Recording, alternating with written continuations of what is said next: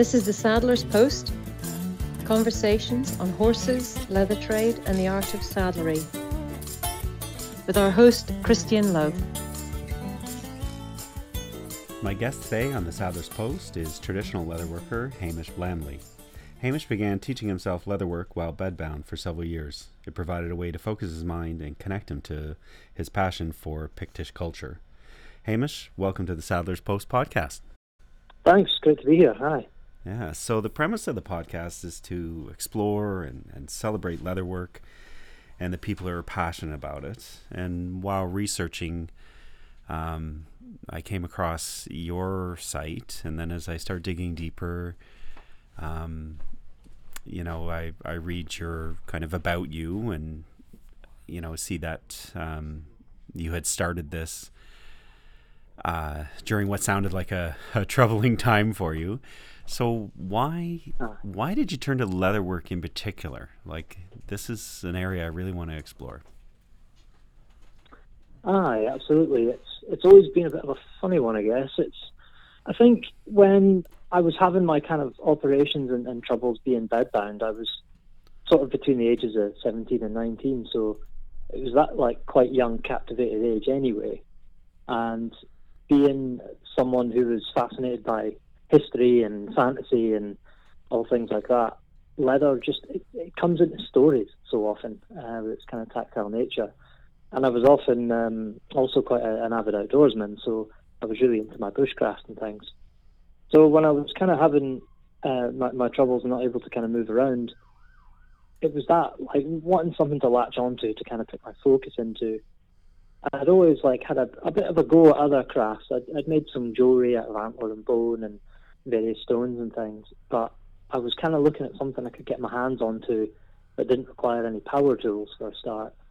Um, anything that I had to do, I had to be able to do whilst lying in bed, so that was a big part of it.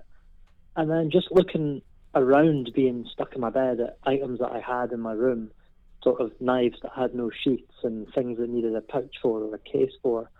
Um, and I thought, well, rather than try to buy all these things, it's something I could probably have a go at whilst lying in bed. Um, so that's what kind of got me this like tentative thread to just start pulling and pulling and pulling on. Yeah, it's amazing because as again as I'm looking at, um, you know, you as a as a person, an individual, um, and why I wanted to share share with everyone what you're doing because it you've woven it into everything. So the the background in um, or interest in, in Pictish culture, which um, maybe you want to spend a second just talking about that, so that people kind of have an idea of what what it is. Because I didn't know, I didn't know, um, you know, why your company was called what it's called. I didn't have any background in that. So for a typical North American, uh, just give us a bit about that, and then you know talk just about you know how you've managed to fabric you know weave that into the fabric of your everyday life. Absolutely. So.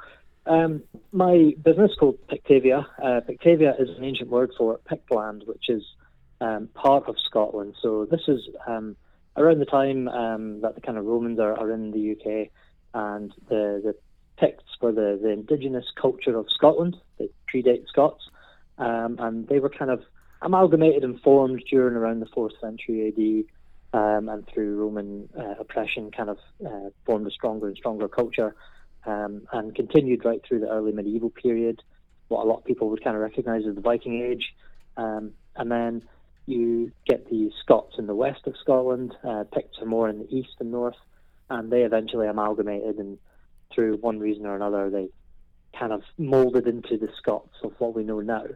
So my historical focus is on Pictish history because I'm from the uh, Aberdeenshire, the northeast of Scotland. So I grew up surrounded by carved Pictish stones and Pictish place names. So that's woven deep into my culture. Um, so it's been a big inspiration in my life. And I kind of started pulling at these threads, picking up leatherworking, but with my historical background, I wanted to go down the historical route. And like many people, I started looking into uh, a lot of Viking Nordic cultures first because they're very interesting. And that led me to look back on my own culture and start to explore Pictish culture and how it also interacts with all the contemporary cultures of the time period. So that kind of really just got me fired up and going into museums and looking at artifacts and trying to recreate them and celebrating Pictish and Scottish history in, in the best way that I can. And I think it feeds me just as much as the actual crafting of leatherwork is. The craft is, is beautiful, but the history behind the craft is equally just as beautiful. So I, I think when I twin the two together, it gives me a more intense focus in what I'm doing, and it gives me more context around what I'm actually making and who I'm making it for, and the craftsmen that have gone before to kind of teach us all these lessons as well. So that's my kind of uh, driving force that I've developed over the years. Nice. That is exactly the kind of passion I'm interested in because it's uh, you know leather work or modern leather goods in a production kind of way um, you know, I'm glad to see leather is still being used, but it's it's very much considered to be uh, a fashion and high end type of thing. And really, when we go back to the beginning, like you you'll you'll be able to educate me on this, is that you know the tanning of a hide and the use of it in everything from uh, building uh, boats that which I learned from your site. I I hadn't even thought about using skins for that. To clothing, to um, you know, building everything for your life um, in that time. Leather wouldn't be considered some kind of luxury item. It's a useful, useful thing, right? Absolutely. I mean, I certainly know in, in, in Scotland, up until 40 years ago, there was a tannery in every village. That's gone now mostly because of the war and things, but historically it'd be the same. Tanning was it was very available. Um, hunting was wide scale. The um, the trading and production of skins was very wide scale. So yeah, it was it was absolutely available, and it was a it was a masterful art as, as any trade at its time. And what I've noticed over the years is more and more people were, were expecting me to be a tanner. And I've always said, well, you can be a leather worker or a tanner. It's very hard to do both. And I think I never really became a good leather worker until I started working with a tanner, and then I started tanning myself as well. Um, I think really understanding the material and where it comes from and how to produce it definitely makes uh, better crafts. And it's just got me deeper and deeper into that history and exploring what I can do with leather. As you say, building building boats and shoes and flasks and, and, and all sorts of like everyday items to more niche items that it can all be done with leather, and it is just that true going back to the core and the history and understanding the materials, yeah. um, which really just gets us that, that much deeper into it. And I think I might be wrong because of my background in the saddlery trade, but we, you know, my mind just goes to, oh, uh, cow, like cow skins, uh, hides, but in that, in, in Pictish culture, surely it would have been everything from, you know, anything living. You wouldn't have wasted one ounce of an animal that you would have killed for food. So rabbit, um, anything is is. Do you work in all skins like? Yeah, so I, I work in, in all skins, and what what I found when I started going down historical leather working is you, you tend to go through through uh, kind of reenactment and living history. And most of the leather work that we have in reenactment, it's it's modern cowhide, um, which is straight off the bat it's tanned the, the, the wrong barks than we historically have in the West, and it's produced very thick and it's very stable. Um, when you look at historical items, there tend to be much thinner, softer leathers, much finer work. Things that, like every day that we take for granted, like belts, we have nice thick cowhide that will make a thick belt out of. Historically, through Pictish period, Viking Age, we see it's actually very thin leathers like deerskin and goatskin that's rolled and stitched into tubes to give it the strength. So as we go more historically into the tanning, we're using a lot more finer materials and we're creating softer leathers. And really, the the artistry was in producing those fine soft leathers and how to put the the man hours into producing something beautiful with it. And we tend to see with cow historically that when the churches were set up in, in the British Isles, tends to be through the through the churches that the cowhides go in because they're using all the calf skin to produce vellum. So that's where most of that went. So your more everyday crafts um, is typically deer, sheep, and goat skin. And one thing that we're always missing out of this culture is fish skin. We see it a lot in northern uh, traditional cultures like Inuit and northern Scandinavia, but it's something we don't have the evidence quite for here. But I'm convinced that people would have been using fish skin because it's the easiest to obtain, the fastest to tan, and it's beautiful and incredibly strong. Yeah, I had never even thought about that, and this is what fascinates with with um, with how you're doing things is that you're um, honing your your craft, but at the same time, it's it's woven into um, historical. You know, it's almost like you're. You know, we always talk about going down a rabbit hole in um, in our thoughts of you know we go off on these tangents, and it almost seems like you're purpose you you what you are is going off on that tangent. So how did this bag um evolve? And and um i think one of your one of your talks on your youtube page or or possibly um i think it was a tutorial on making a bag um that you you couldn't really talk about the assembly of the bag without talking about tools and iron. Um and you know, so you you kind of are really going things under a microscope and thinking about if this was period correct, what tools would they have had? What would they have used? Yeah, and it's it's it's really important to point out that the leather worker doesn't stand alone. He he couldn't. The leather worker needed a tanner. He needed someone keeping bees for his beeswax. He needed a blacksmith to make his tools. And this is the kind of like thread that I'm kind of following and trying to recreate this community of, of craftsmen. These were all produced by communities. The leather worker was just one small part of it. So as I research, yeah, my my uh, my kind of iconic Kranich bag, looking at the, the how the cuts were made in the bag and the tool that was produced and the iron worker and where the iron was actually coming from. So we go up and harvest bog ore from the hills above there where it would have come from and try and create that whole process through. Um, and it's quite staggering when you look at the entire process that everything had to go through just so that hide could go into the leatherworker's hands to produce something. Um, I get a real kick out of just following those and yeah. seeing how we still uh, kind of interact with it in, in modern day craft as well. To me, it, it stands out um, the when people talk about community, like a modern day community, I don't think we will ever replicate that because we we don't um, we don't rely on each other.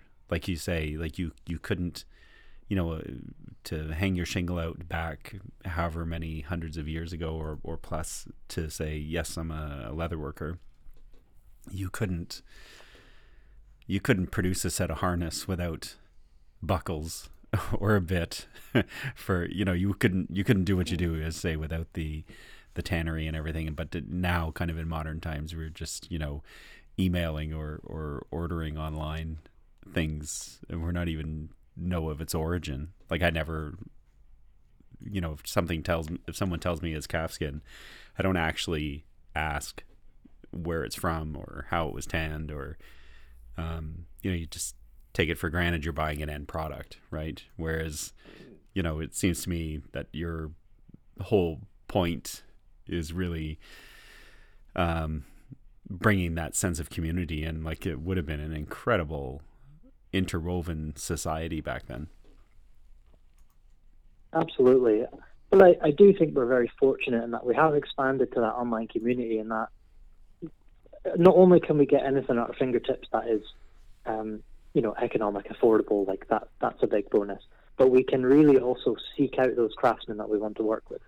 So there's a huge benefit to that. But this happened in historical times as well. Craftsmen were often traveling craftsmen.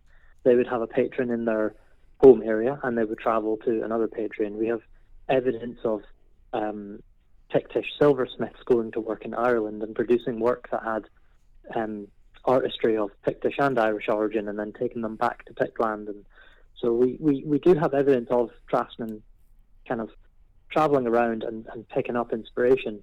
But I mean, a lot of the times they, they would have had to, because even in, a, in such a small community, when you rely on each other, you kind of lose one member of that community and your chain can break down very easily. Whereas in modern times, we're very fortunate in that we can always find a way to keep that chain running. So we are quite blessed in that um, today.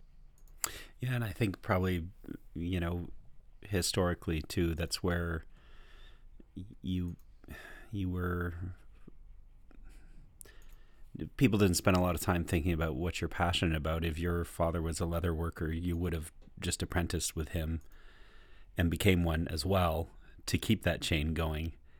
Um, and I would imagine that as as as the senior leather worker would have say traveled to to other lands uh, to to do trade, that you'd be left behind to carry on the business that was built.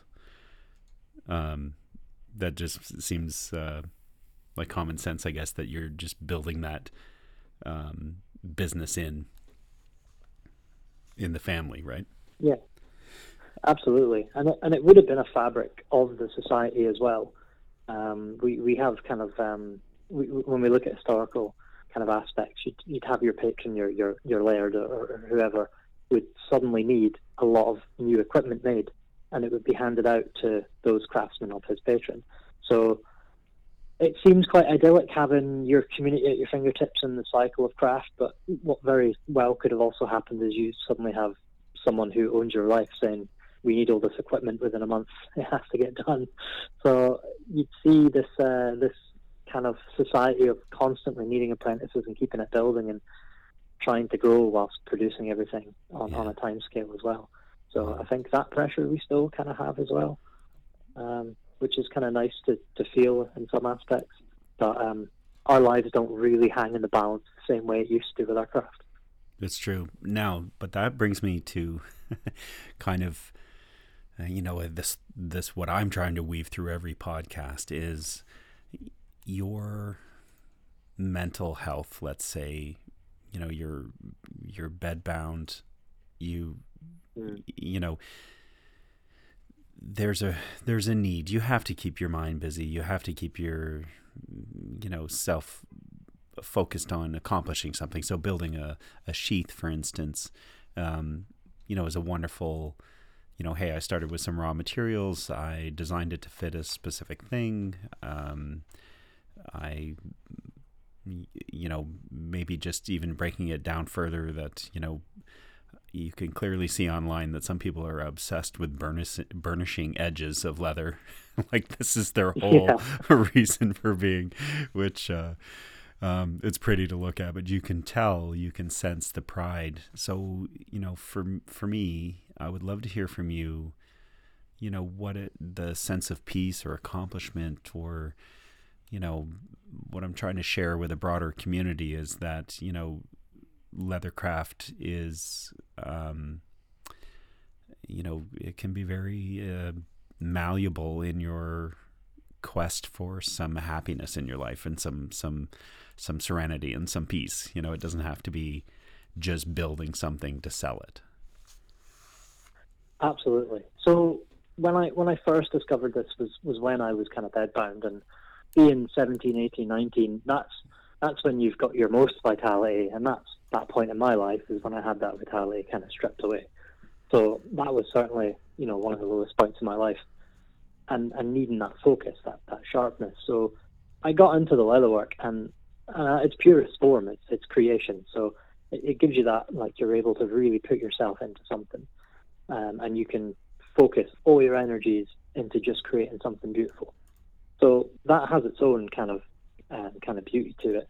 But then for me comes the, the kind of problem solving aspect, that essence of a craftsman, um, trying to work things out, trying to do it historical, or just trying to create something new straight out of your mind. And when you're at these really low points, but you're still able to produce something, you're able to turn nothing into something, it completely flips your world upside down and, and, and what you're able to kind of bring into the world rather than just focusing on, on what's keeping you down. And so I kind of just kept this going and kept this going. and eventually I I did recover and I did kind of get my life back, and I not tried to step away from leatherwork, but I I followed what I'd gone and got a degree in, and I was doing forestry work, and I just found it wasn't fulfilling my life at all. So I just put my energy back into leatherwork, and without having that low already bringing me down that I was trying to address with it, that's when I really just started kind of running with it because it was just it was just a constant high really just when every day is about problem solving and creation and what you can achieve and you have something tangible at the end of the day most days yes so you know all leather workers will know some days you don't have anything tangible yeah. Um, yeah. I think when you do and you can really look at your your hard earned efforts and kind of show it to the world and show a little bit of yourself I think that is mentally so rewarding yeah, I couldn't agree more. That's a, you know, I was getting very excited as you were talking there, just because, uh, you know, one of the things that, you know, when I'm asked, you know, what do, what's what do you like about it so much is I don't necessarily talk about the the leather work, but the high you get. Um, I do it a lot, a lot of saddle repairs, and it's the same when someone maybe does um, restoration work or I would suppose even an automotive mechanic, you know, if something came to me broken, I fixed it, and a few hours later, it's heading out the door, um, mm. with someone that's that's happy and has their beloved article back. But you know, it it is that, you know,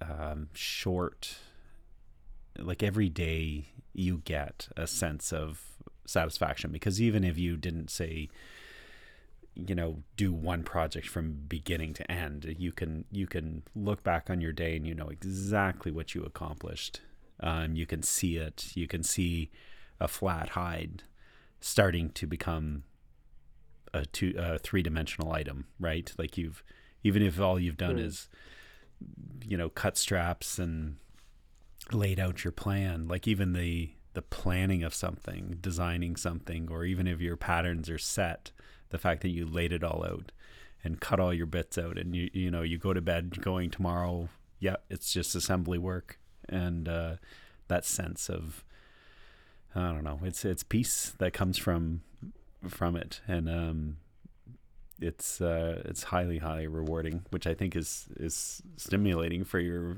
for your happiness right I think that's it. it. It is an inner peace and it doesn't come from anybody else it's it's you know it's nice to get feedback and a bit of affirmation on what you're making, but really it's it's inner peace that just comes from putting yourself into something. Um, that's that's what I really love, and you get that daily, uh, you know, having something to show for it, but you get it long term as well. As a as a leather worker, whether you do it as a business or a hobby, you'll look back over the years and, and realize where you've come, your accomplishments, and then you you slowly start to realize that you've built up a reputation as well, and that's the long term effects of it. You have um, respect as a craftsman, and I think that has that, that longer term goal as well. Absolutely, yeah. You know, when when the phone rings or you get an email, then someone, you know, your reputation your reputation had preceded you in something, and you're, you know, someone's reaching out because they know you specialize in something. It, it's it's that again that feeling of you know um, it's a it's a bonus you know because you're you know you do work hard and try to accomplish things in your business um, and when you get recognized for it it feels good. So are you doing this full time this is your business. Um, you know, yeah. it's not a, you know, I'm, I just love the idea that people you know, hey, no, you know, I do my time at the office and then this is what I do as my stress release or whatever, or no, I did turn it into a career? So I've, I've, I've been leatherworking about 12 years um, now. And as I said, I, I, tried to go into forestry and, and do that, and I couldn't really find it that fulfilling. So I, I went full time as soon as I could with leatherworking. So I've been I've been doing this full time, running my business for six or seven years now but it's uh, it's it's developed into other things as well because of the historical aspect. I I do TV work as a historical consultant, or I get interviewed as well, kind of Pictish expert, or or the, kind of craft consultant. Um, I'm a tattoo artist as well on the side, um, and then the kind of coracle building and running the courses and, and various other experiences I run. But I will still always define myself as a leather worker. I think to the core, um, that's the main thing that I've I've discovered. I kind of um, realised defines me as as a craftsman, as, as a problem solver and a craftsman. And yeah. whether I think anybody does it full time or not, I think to the core of you, if you're if you're a craftsman, you, you've got that that label. Yep, I agree. And um, you stay strictly within the historical work. I do modern stuff as well. I uh, I'll take jobs on if I find them interesting, um, and and sometimes it is kind of um, it is freeing to not be within historical confines and to be able to just create something modern or, or, or new. But my focus being the historical is, is nice because I find it it gives you more deadlines and it gives you more rules and um, a lot of people look at historical craft as quite rustic, but the more you look at things in museums, the more you you find in, in crazy, just just intricate detail that's very very hard to follow certainly with modern materials, that's why you have to go to making your own tools and your own leathers. So I, I love that the most. But sometimes if people bring a, a modern piece to me, I'm, I'm more than happy to make it as well. Yeah, and just this is my own little bias coming in in in Pictish culture. Did did horses play any role in developing that society, or like through farming or transportation or harness requirements? Yes, absolutely. So we what what we have left of the Picts the most is the stone carvings. We've got hundreds of hundreds of stone carvings all across Pictland, and a lot of them depict horses. And it all seems to be um, kind of royalty. Um, so, but definitely warfare with a lot of horses, and we do find um, the remnants of pieces of, of, mounts. We don't have much archaeological data from them, but we do find um, kind of horse tack and things. Yeah. And uh, like a they would have been ridden. I know there's at some point, you know, like Romans, for instance, are are just forever associated with with the uh, chariot, right? Um, not necessarily doing warfare mounted, um, but I imagine as Romans came to um, uh, invade you know a, a, smart opponent would be looking at what's working for for the Romans and and start um, weaving that into their own warfare tactics. Yeah, during Romano Britain, um, there, there was Celtic tribes certainly in the south that were that were known for their horse breeding, like the Iceni. Um, up in Scotland, we don't know much about it, but they certainly would have been. But the terrain doesn't allow for it quite so much. The terrain doesn't definitely doesn't allow for chariots in Scotland. Yeah. Um, I, I think you know mounted soldiery seems to be um, more on the larger field and a little bit later, kind of early medieval period. So you're talking more kind of Viking age stuff there. Yeah. Um, okay. And of course, you'd have Norsemen bringing their, their kind of smaller horses over in the in the ships as well. But horses were definitely an, an integral part. Um, so, and there would have been saddles made. I have no doubt. Yeah. Excuse me. So, the other thing that I always found interesting, like I, you can't reach, research leatherwork without um, going into tooling. Now, as far as tooling and your the Pictish culture and, and things like that, would it have just been like a, a family? Would you been able to recognize uh, tribes or or what have you by by what they had tooled on a bag or on a sporran or something like that? Or would would it have just been more generalized than that? Like how specific would that tooling have been? So none of the leather artifacts we have are necessarily tooled. There is a shoe replica i make that is um, you could call it tooled. It's stamped. It has stamped decoration and it's it's completely unique. It's the only find of its type in Europe during that time period. Um, so that is that is very unique in itself. Um, but then we do have um, stone carvings. There's the St Andrew's sarcophagus, which has um, I think it's King David with a kind of seax scabbard on his on his hip. That is all tooled with knotwork. It's very similar to the kind of tooled sheaths we see in, um, in Ireland and Viking Dublin and, and in York during the kind of Viking period there.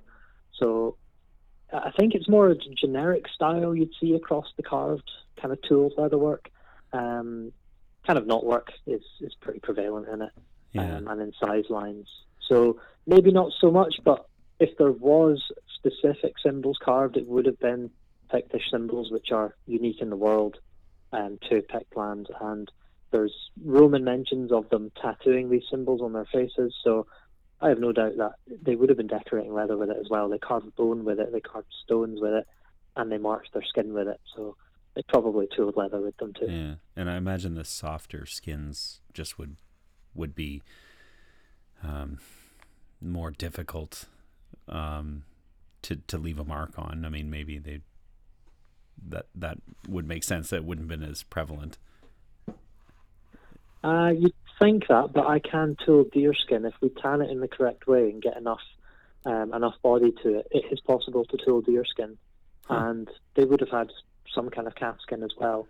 So I don't think we'd see as much tool leather as we think, but there was certainly tooled calf and deerskin during Yeah. that period. That's awesome, and uh, I imagine um, the antler um, would have played a big part in um, tool making. Yeah, so I, I mostly make my tools from antler. It, it works so well with the leather, and without it being, you know, uh, iron based, it doesn't stain or anything. Um, but we do have um, uh, what's thought to be a leather worker's toolbox found on Orkney from kind of around um, 7th to 10th century, and within were found uh, a bunch of tool handles, but they must have had uh, iron or steel uh, parts to them that have all rusted away. So we've only got the handles and some kind of stamps left.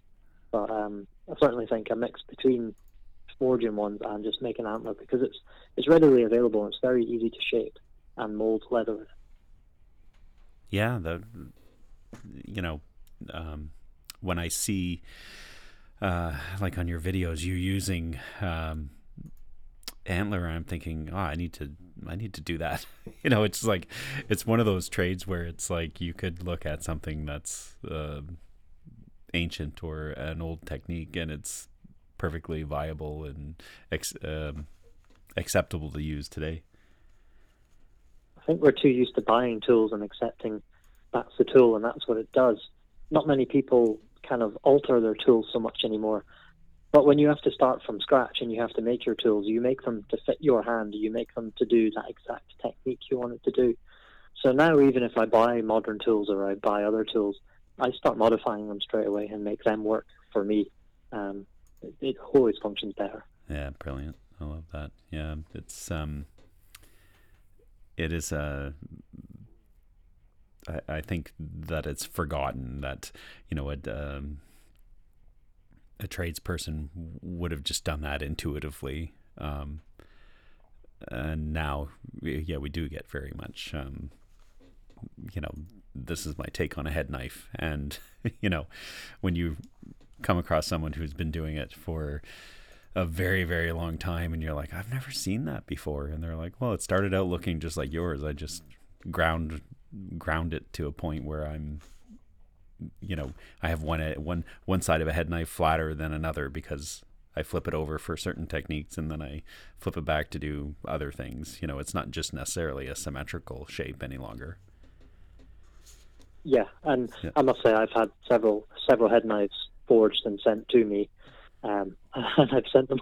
I've sent most of them back with like long lists of notes saying this is this is what I'd want to see altered, and this is what needs to be changed, and this is what will make a really effective head knife.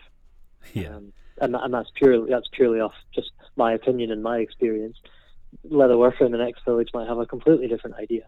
Yeah, it's true, and and really, I think you know the head knife, um, you know, such an iconic uh, tool. But you go into modern uh, leather manufacturing facilities, and you can struggle to find one because there's so many um, utility knives creeping in, where it's disposable blade and just um, you know, and obviously things being cut um, on uh, on cutting machines like CNC driven uh, machines so that uh, a cutter, which was a trade in itself, a subsector of the of the leather trade, um, and his and his knives are are going by the wayside. it is a shame because it, it's just the way that um, modern society is going. I, I had a friend buy a clicker press recently purely to cut circles, and said he'd more than happy, uh, you know, cut circles for me if I wanted to kind of send the work out. And I said, well, I can cut a circle in under 30 seconds with a head knife. It probably takes you longer to set it up in a clicker die. It's true. so, so, you know, so a lot of the times where you're trying to buy these jigs and tools to make your life easier, you know, if you just practice in with the one knife and, and I can take my head knife anywhere and cut circles anywhere. Um, yep. So, so certainly I, some things you shouldn't always look for the easier tool. Just train with the one you've got and you'll be proficient with it. It's true, and I freely freely admit uh, I couldn't hide the fact that I'm not skilled as I'd like to be with with a head knife. And um, when you watch someone who's just taken the time to, it's just an extension of their hand, and they just work with it so beautifully, and you think, oh, that's what that's what that 10,000 hours uh, is about. you know, the, yeah, the, the, absolutely. You know, and just keeping you know tools in good shape, you know, proper edge on things, and yeah, it's it's uh, mm-hmm. it's beautiful to watch. So for you, as you progress, like what's do you do you set because you know because you do so much historical work my question is what when you look forward you know in progression as as a leather worker what what is do you set goals for yourself um you know to to progress or or different areas of the industry you want to branch out into? How does that look? So um yeah, the way I kind of work things is, is purely from a geek basis. I'm a complete history geek, and it's really just artifacts that, that take my fancy. So as long as I've been doing this, I, I really see leatherwork as that. I'm, I'm still just at the beginning of my journey. This is, I feel like this has all just got me to this point where I'm really in the right position I want to be to start making the things I want to make in the way that I can make them. And so now that I've been kind of going through Pictish artifacts through Scotland, which we have so few. I've kind of made most of them that I'd like to make. So I'm now starting to move outside of my usual time period and research focus. And um, I've recently been doing Jacobite sporrans from the 18th century, purely because I've been looking at them in the museums and I've never seen any replicas that look like the ones in the museums. So um, I've been on a big thing to try and make these, and they have these beautiful rolled edges on them that are all whip stitched in that I couldn't work out how to do until I started making them. And now I'm looking at 13th, 14th century pouches, kind of going back in time again from Europe and strictly the Netherlands is quite a lot. And they have this same rolled edge with the whip stitching. So I'm seeing a connection between 13th century and 18th century, a technique that never went out of use. So at the moment, what I want to explore is just that technique. I just want to look at artifacts in museums that have this, and I just want to make them for the pure joy of trying to make them and trying to see how they did it and how close I can get. It's kind of that measuring up against historical craftsmen, and yeah. in a way, it's just trying to honor them and honor their work, and and make sure that people understand how much beauty and artistry is, is in the craft of a leather worker. Yeah, that's beautiful. I'm glad it, it's. Uh, you know, I haven't had the opportunity to talk to to someone who's looking at it from your perspective that much, you know, but I I had a an uncle that was you know a bricklayer and he's since passed, but you know the, the progression of that trade is is you know going from being a craftsman to I know I'll get blasted for saying this probably is that you know that average buildings they're made for efficiency, right? They they might not even still be standing in 60, 70 years. And you had craftsmen building something that I mean, maybe they knew at the time, maybe they didn't, but that you know, beautiful stone arches and you know, just the intricacy of of of the stonework. Um, if someone doesn't make a conscious a conscious effort to practice that today, then it it will go and we'll just see cinder block buildings with no outstanding architectural features other than what's bolted on. Um, you know, and it, it really, like in leatherwork, you think you kind of have to look at the techniques used and and and it probably does take you on a journey of like, well, what materials were they using? How was it tanned? What tools did they use? And for what purpose were they doing it for? So it's kind of a all encompassing, very, it's, it's not something you can just lightly take on. Yeah, you kind of just dip your toe in the water when you start leatherworking and you're just focusing on kind of producing things with the materials that are available and it, it really takes that looking into the whole context of what you're doing. And, and I think that's why the history draws me in. But I don't think it has to be in a historical context either. I think it can be in anything. And there's so many varied parts of the trade. Like with yourself being a saddler, well, I've I've never made a saddle or even looked at making a saddle. I wouldn't know where to start. Um, so even if I wanted to dip into saddlery, I just know there's a there's a whole extra five years of research and training that I'd have to do just to go down that rabbit hole. Um, so we, we need all these little facets of, of the craft being kept alive. Absolutely. Oh yeah, for sure. And um, I see from your website that you have um, apprentices or, or people that you mentor. Yeah, so I've I've wanted been wanting to kind of pass the skills on for years, um, and it's also a way to kind of help produce a little more as well. And because I travel around doing living history events, it's always good to have more of a team of people and what's quite nice is in, in here in Scotland, we've got a little bit of a kind of collective of traditional craftsmen. So um, we have um, stone carvers, uh, sword, sword makers, blacksmiths, bronze sword casters, and things. And we all work together quite a lot. We're all quite close.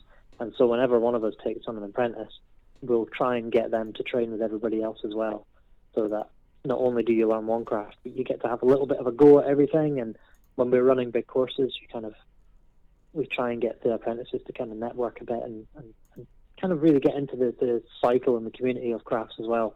And then they might choose a different craft or go off on something else or choose something entirely different. But I think it's nice to kind of um, let people get absorbed in this historical crafting and where it all comes from.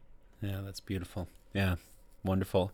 And um, you know, after this podcast airs, and you know, someone's say interested in in um, learning more about you, they they more than welcome. Like you're you're open to them reaching out to you through your website. Yeah, absolutely. People can contact me on the website or, or Instagram. I'm quite on there quite a lot. Yeah, uh, uh, I really yeah. Pre- appreciate your Instagram. Actually, um, we'll we'll tag that when this goes out. But um, you know, you everything you do. Um, one of the things I love is your your sharing um, you know it's it's just not hey look what i made. You're actually talking about you know techniques and where it came from and how it evolved and things like that. So i really really appreciate that about you. Well i think one thing i always try and say is i don't own the history. We all have to share it and respect it. And and it's all interpretation what we do as well. So um, i like seeing what other people come up with on the same artifacts and how we interpret it differently as well that's only going to create more discussion and, and, and better craft anyway. So it's open to everybody, I think. Yep, wonderful. Well, I can't thank you enough for coming on today. I really appreciate it. Thanks. It's always nice just to get a, a chance to chat about leather, I think. Yeah, I agree. Can never have enough uh, conversation about that. All right. Super. Thank you, Hamish. I really appreciate it. Hello, my name is Hamish Lamley from Pictavia Leather. I'm a historical leatherworker based in Scotland.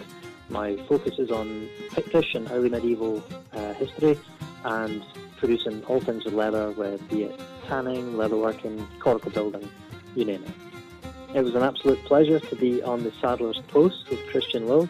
I had an absolute blast just chatting about leather and, and history, so thank you for having me.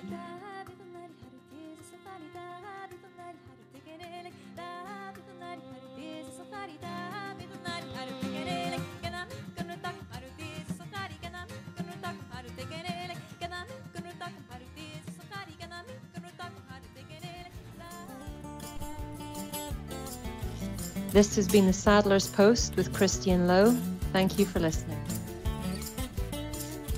The Saddler's Post is sponsored by Christian Lowe Leather Care. Visit christianlowe.ca